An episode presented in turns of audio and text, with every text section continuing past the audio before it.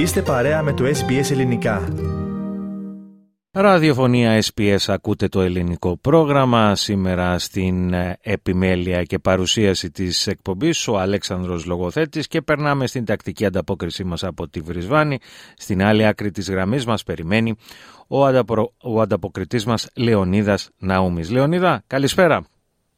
Να πούμε καλό μήνα σε όλους τους ακροατές μας. Βεβαίως, καλό μήνα. Ο Σύλλογος λοιπόν Ασκληπιού Ρόδου της πόλης μας διοργανώνει μια βραδιά ξεφάντωμα με τραγούδι και χορό με τη μοναδική δημοφιλή τραγουδίστρια Σταυρίνα και το Γιάννη Γεωργάντη στο αρμόνιο και τραγούδι από τη Μελβούλη. Μαζί τους και ο Νίκος Πάρας που ζούκι και τραγούδι με ένα ποικίλο, σε ένα ποικίλο μουσικό πρόγραμμα το Σάββατο 3 Φεβρουαρίου στις 7 το βράδυ στην αίθουσα εκδηλώσεων του Ποδοσφαιρικού Συλλόγου Ολίμπικ της πόλης μας που βρίσκεται στο Candle Street σε Γερόνγκα και για περισσότερες πληροφορίες έχουμε το τηλέφωνο 0419 773 547.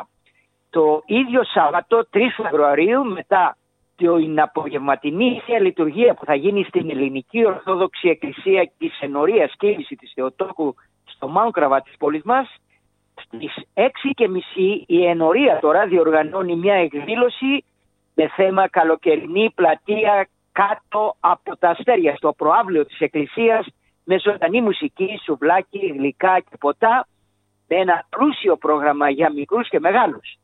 Επίσης πληροφορεί ότι οι εγγραφές τώρα για το απογευματινό σχολείο της Ενορίας για το 2024 έχουν ξεκινήσει και τα μαθήματα θα αρχίσουν την 3η 6 Φεβρουαρίου για μαθητές γυμνασίου και λυκείου, καθώς και το τμήμα επιτάχυνσης, και την 4η 7 Φεβρουαρίου για τις τάξεις του Δημοτικού από 1η έως 6η τάξεως του Δημοτικού. Για περισσότερες πληροφορίες εδώ έχουμε το τηλέφωνο 33 43 73 04 από τις 8 το πρωί έως τις 4 μετά μεσημβρίας το απόγευμα.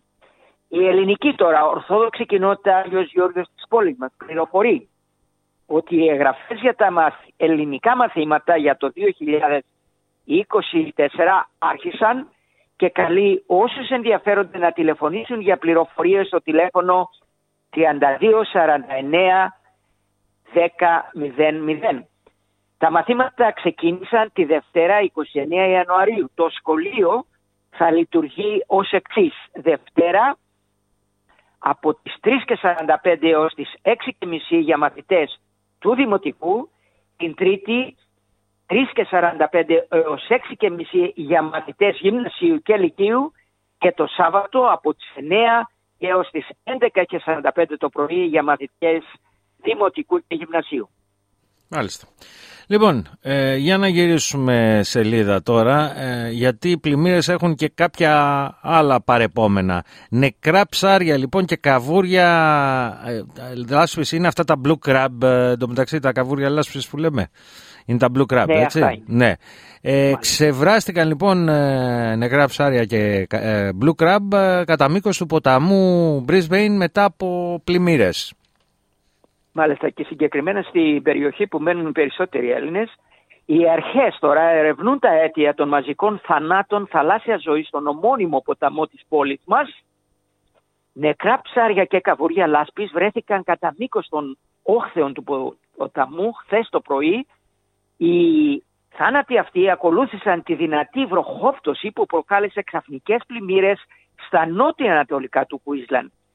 Η κάτοικος της περιοχής του West End, Jenny Roberts, ανέφερε στο ράδιο ABC της πόλης μας ότι το θέαμα ήταν ασυνήθιστο και ανησυχητικό. Μετά τις πλημμύρες του 22 σίγουρα δεν υπήρχε τίποτα τέτοιο, ανέφερε. Μίλησα μάλιστα και με ένα κάτοικο άντρα της περιοχής που ήταν έκπληκτος, που ανέφερε ότι ήταν εδώ με τις πλημμύρες του 2011 και είπε ότι δεν είχε ξαναδεί ποτέ κάτι παρόμοιο τότε. Η κυρία Ρόμπενς είπε ότι βρήκε τουλάχιστον 50 νεκρά καβούρια κατά μήκος της όχθης του ποταμού στο West End, μεταξύ του ορειβατικού πάρκου και του τερματικού σταθμού των Πορθμίων του West End. Δεν έχω δει ποτέ καβούρια λάσπης τόσο μεγάλα, είπε. Είναι πραγματικά λυπηρό. Νεκρά ψάρια έχουν επίσης δίκτωρα και να επιπλέον στη μέση του ποταμού. Το ABC έλαβε αναφορές για μεγάλη διαρροή πετρελαίου ή καυσίμου που κατέβηκε στον ποταμό το απόγευμα της Τρίτης. Το Υπουργείο τώρα Περιβάλλοντος της πολιτείας μας δεν έχει ακόμη επιβεβαιώσει τα αίτια των θαλάσσιων θανάτων. Το τμήμα γνωρίζει την κατάσταση και ερευνά την πηγή της μόλυνσης, είπε ένας εκπρόσωπος. Οι ανακαλύψεις έρχονται μετά από βροχή 350 χιλιοστών που έπεσαν στην πόλη μας και προκάλεσαν ξαφνικές πλημμύρες στο Ωιψουιτ και στον κόλπο Μόρετον. Οι ψαράδες τώρα και οι κάτοικοι προειδοποιούνται να παραμείνουν μακριά από πιθανές μολυσμένες τοποθεσίες και κυρίως να μην αγγίζουν ή τρώνε αυτά τα νεκρά ζώα.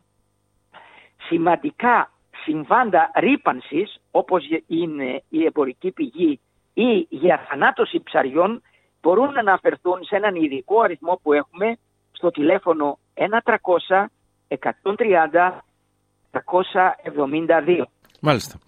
Και με αυτές τις πληροφορίες να ολοκληρώσουμε μία ακόμα ανταπόκρισή σου, Λεωνίδα, να σε ευχαριστήσουμε για αυτήν και βέβαια να ανανεώσουμε το ραντεβού μας για την επόμενη εβδομάδα. Είστε όλοι καλά. Γεια σας από τη Brisbane. Θέλετε να ακούσετε περισσότερες ιστορίες σαν και αυτήν? Ακούστε στο Apple Podcast, στο Google Podcast, στο Spotify ή οπουδήποτε ακούτε podcast.